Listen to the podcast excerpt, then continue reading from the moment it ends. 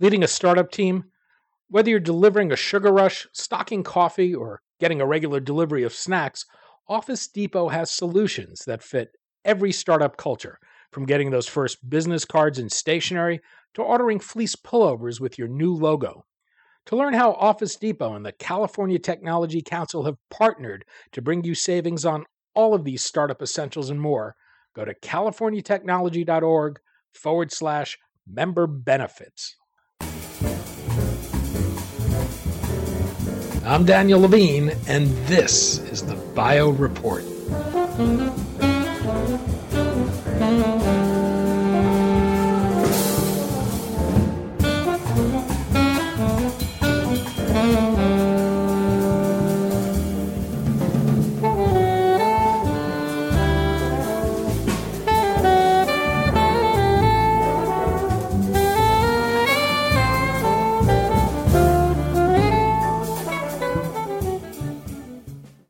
As concerns grow about the rise of antibiotic resistant drugs, the ability to combat them is undermined by the economics of antibiotic drug development. Many large pharmaceutical companies stepped away from the space, and despite the passage of the GAIN Act in 2012 and government investment in antibiotic research and development, drug companies argue more action is needed. We spoke to Michael Dunne, Chief Scientific Officer at Iterum Therapeutics, about the state of the antibiotic arsenal today, the challenges drug developers face, and whether Congress will be willing to provide the industry incentives to address societal needs at a time when there's growing animosity towards the industry over issues such as pricing.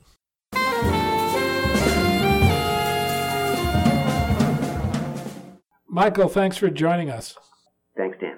We're going to talk about the Antimicrobial Innovation Alliance, the state of our antibiotic arsenal, and a recent letter the Alliance sent to lawmakers calling for passage of new incentives to reinvigorate the antibiotic development pipeline. Let's start with the Antimicrobial Innovation Alliance.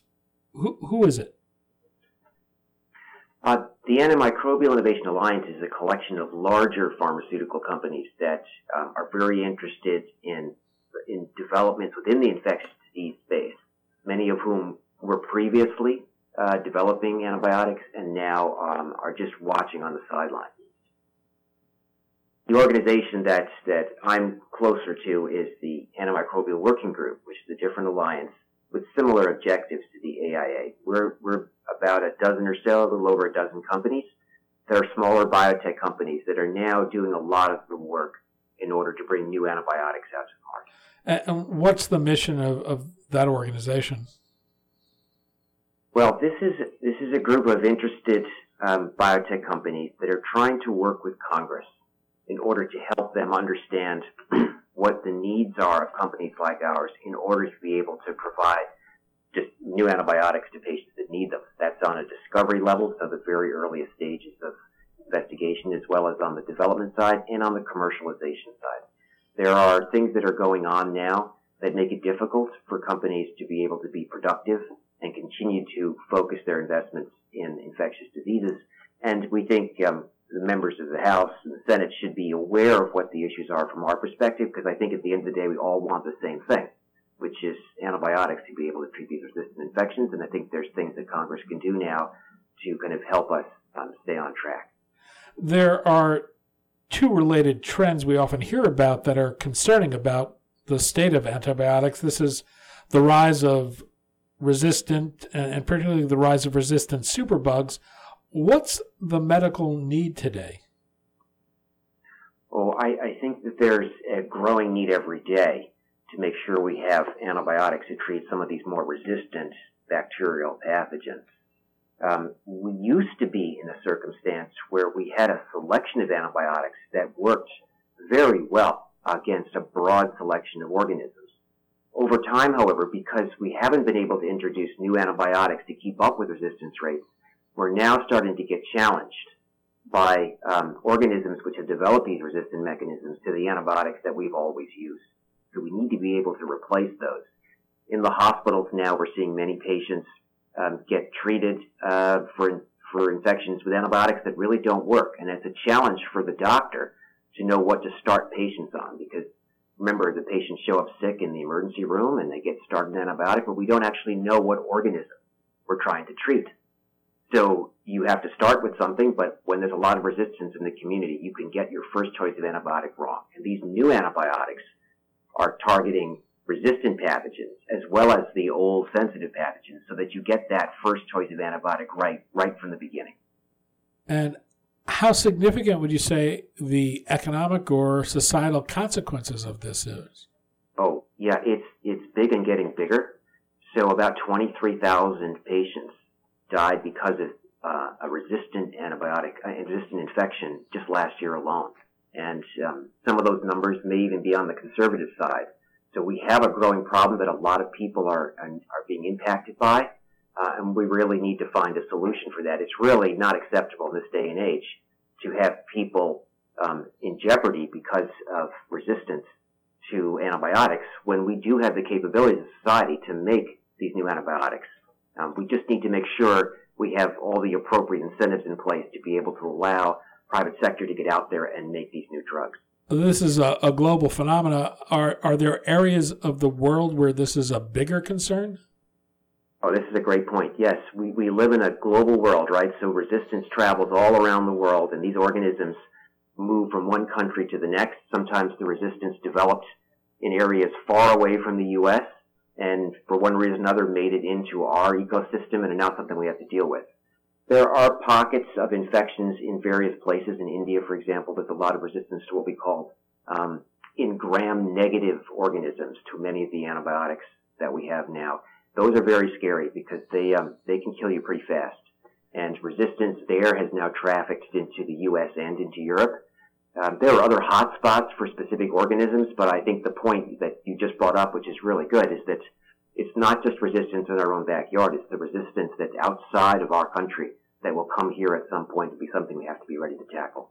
So when I asked you about resistance, I, I talked about that as being one of two major trends. The other trend is the move away from the development of new antibiotics that has occurred from many of the world's largest pharmaceutical companies over the past decade or so.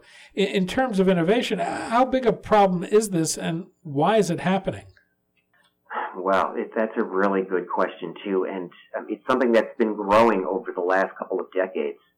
it's um, well, let me see if I can start here. First, I think it is challenging to come up with new antibiotics to treat these resistant organisms. It's not like we can just you know, pluck them out of the ground or something. We really have to work really hard to find new approaches to treat these resistant pathogens. And large um, pharmaceutical companies have been working really hard to do that, but haven't been quite as productive as they had hoped. So many of the large discovery programs that were out there trying to bring new antibiotics out had a challenge with productivity.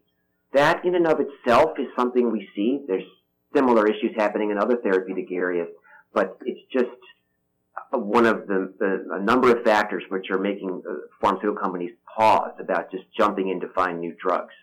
Beyond that, then there's all the cost of development and the uncertainty in the development process itself, where companies will spend hundreds of millions of dollars taking drugs into clinical trials before they get any return for all that um, that that cost. Uh, beyond that, then we have some commercial hurdles which have appeared. You know, again, I think for good reason, uh, policies that made sense to tackle certain specific problems we're trying to address. But unfortunately, there were some unintended consequences of those policies. And I'm specifically focusing on some of the reimbursement mechanisms which are in place for antibiotics that are used in the hospital. So Medicare and a lot of the private insurance companies, they try to help streamline um, the cost of patient care by building efficiencies into the system and they provide hospitals a certain amount of um, um, reimbursement for a type of patient. So if you have a pneumonia, you get a certain amount of money back, twelve thousand or fifteen thousand dollars for that admission. All the care for that patient then comes under that what's called a disease-related grouping um, reimbursement. And the challenge for the hospital then is being able to to feel that they can use newer antibiotics which typically costs more because of all the development expense, which is getting the drug out to market, um, rather than using generic drugs. So we find that that um, there's a challenge in being able to see uptake of new antibiotics in the marketplace because of some of these um, disincentives to using drugs which cost more than generics. That you understand the policy overall because it's trying to maintain costs in the healthcare sector, and it, it makes sense at a high level. But uh, the, the unintended consequence of that is that it restricts the ability for new antibiotics to actually get used in the hospital. That's paired with another concern that that um, the doctors have. Again, a valid concern that if we overuse antibiotics, if we don't use them in the right for the right patient at the right time, we have the potential to develop um, resistance to those antibiotics among the bacteria that are getting treated. So we want to use the right drug at the right time. This has been translated, however, into using the new drugs infrequently. And while that makes sense, that's kind of a double whammy against being able to actually bring your drug to market and have a commercially successful um, product because there's reasons to restrict use to make sure that we don't overuse the antibiotic and develop resistance, as well as they're expensive, so the DRG mechanism prevents reimbursement as well. So those two things have not worked to be able to show to larger pharmaceutical companies, and for example, and, and I shouldn't say just large pharmaceutical companies, any investor in this area, and able to show a return for all the investment relative to what they could get if they invested in other therapeutic areas that do need good drugs. Cancer, neurodegenerative disease, pain, inflammation, all these places need new antibiotics, new drugs. And um, the incentives to develop drugs for those particular areas are easier to understand and more reliable than what's been happening in infectious diseases. So all those factors together start to lay out a case for not investing in infectious diseases if you're if you're an investor looking for a return on investment today. Let me ask you about one more. I, I take it companies are concerned about their ability to recoup their investment in R&D because of the pace at which resistance to new drugs develops. Is that a problem? And, and how quickly do new antibiotics start to see resistant strains develop against them?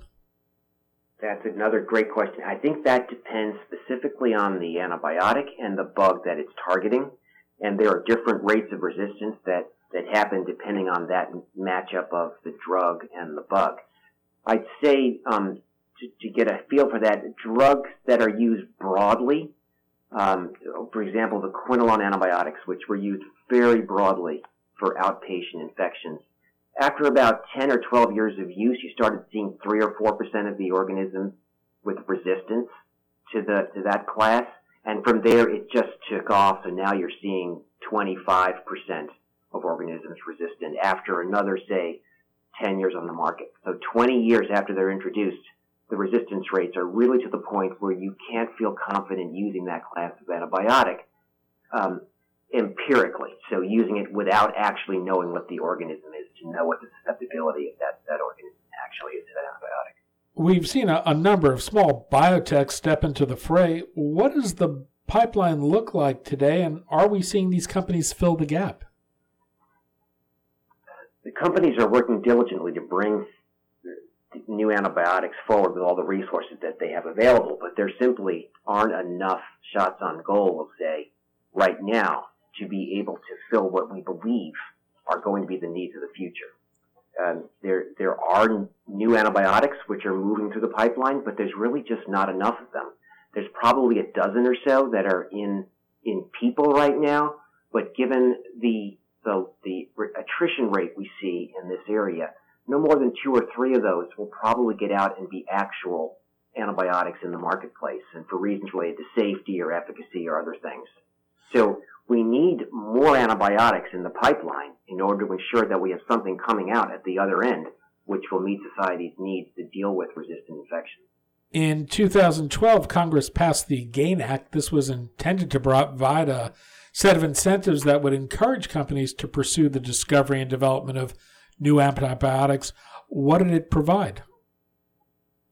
That was a major step forward for Congress, and they, they really get a lot of credit for stepping up to help this sector get to a, a better place. And I, I think, so the GAIN Act specifically did two things that were important. The first is that it extended a period of regulatory exclusivity for older antibiotics that weren't covered under patents. So if you had something on the shelf that didn't quite make it out, um, and you under the GAIN Act, you'd be able to put it out into the market in the 10 years of regulatory exclusivity, which basically gives you the equivalent, basically, of a patent, at least in the U.S. The second thing it does, did was accelerate the review time. So instead of spending a year, year and a half under review at the FDA, these particular drugs, um, these particular antibiotics were able to be reviewed in eight months. And that has really been great in order to stimulate interest in getting back into infectious disease development. Unfortunately, one, one intervention like that is probably not enough to manage all the various hurdles that we, we see now as someone developing a drug in a biotech company. We probably need a, a kind of bundle of incentives in order to help us uh, and help the investors who are investing in us feel comfortable that at some point we'll bring good drugs to patients, meet patient care needs, but also have a good return on investment. There have also been a, a number of efforts that have provided government funding for antibiotic discovery and development. How extensive have these efforts been? Has it made a meaningful difference? Yes, there, there, Congress has supported further investments in the National Institute of Allergy and Infectious Diseases in order to further anti-infective research and just better understanding of infections overall. And that's been great. We really need that kind of basic research to understand the area. They've also supported funding through um, a mechanism called BARDA, which has provided quite a bit of actual um, uh, support for for numerous different companies at fairly substantial amounts. Uh, so that's been a great investment that's helped people get through that those earlier stages of development when the costs in clinical trials, for example, are, are quite expensive. And there's a smaller organization called CARB-X, which is also providing money at a smaller scale for kind of discovery level efforts, also very valuable to help stimulate interest in the area. So those have been great things that have um, been supported by the government. I, I think the things that the the industry overall, and that's a consortium of interested parties. The AIA, as you mentioned a minute ago, the AWG, which I'm part of, which is a consortium of biotech companies, but also Infectious Disease Society of America, many specific large pharmaceutical companies like Pfizer and GSK, the Pew Charitable Trust. We all got together in this letter that you mentioned earlier and tried to lay out the case for why we think Congress could really help stimulate interest here by providing some bundle of incentives to help us get over the goal lines. And those would be kind of post FDA approval, what we call pull incentives. So rewards that would go to companies that successfully developed an antibiotic and got FDA approval. That would lead to stabilizing the antibiotic market that we see now, um, and and um, allowing some predictability for the investment in the area, so that at the end of the day, all of us that put our resources into these efforts would know that there's a way to have a sustainable mechanism for developing new antibiotics down the road. And that, that mix of things could be various R&D tax credits or other tax incentives, um, ways in which reimbursement can be adjusted. And there's been some movement in Congress about just that. So fixing this DRG issue so that anti-infectives are not necessarily penalized, as has been done for other classes of drugs like pain medicines that are used in the hospital, the blood thinning agents which have been used in the hospital. Um, and there's other ideas which are kicking around like low interest loans. Um, those kind of conversations, I think, will be fruitful at the end of the day. And I think just being part of this discussion with my group, you can see that the members of both uh, the House and the Senate now understand this issue, that it is really important for us as a country to be able to develop antibiotics because we lose antibiotics, we lose a lot of support for various threats that we that we have to face every day. I think the message has never been clearer. The uptake from the members has been great. I think they do understand exactly what the issue is. And now we just have to roll up our sleeves and find a way to put some legislation together that meets everybody's needs and gets these incentives out there for companies to stay developing new drugs for, uh, for this is coming at a time that there doesn't seem to be a lot of love for the industry in Congress. Do the ongoing controversies over pricing at one end of the industry threaten establishing the types of incentives you're seeking, regardless if there's a societal need that justifies them? That's a great point, too. I mean, all the conversations that are, that are happening around this topic are very robust and they bring in perspectives as you described. We just as well as the perspectives about, well, we just need to have something to stimulate more anti-infective development. So there's a whole series of conversations that touch on all these different issues. I think at the end of the day, the incentives will make sense. They will help patients get new drugs. That's going to be good for society at the end of the day. And the type of incentives that's provided will be measured so that there's not an overly burdensome effect on the government overall, but it will achieve the goal at the end of the day, which is to get patients antibiotics for resistant infection. Michael Dunne, Chief Scientific Officer of Iterum Therapeutics. Michael, thanks so much for your time today. Anytime, Danny.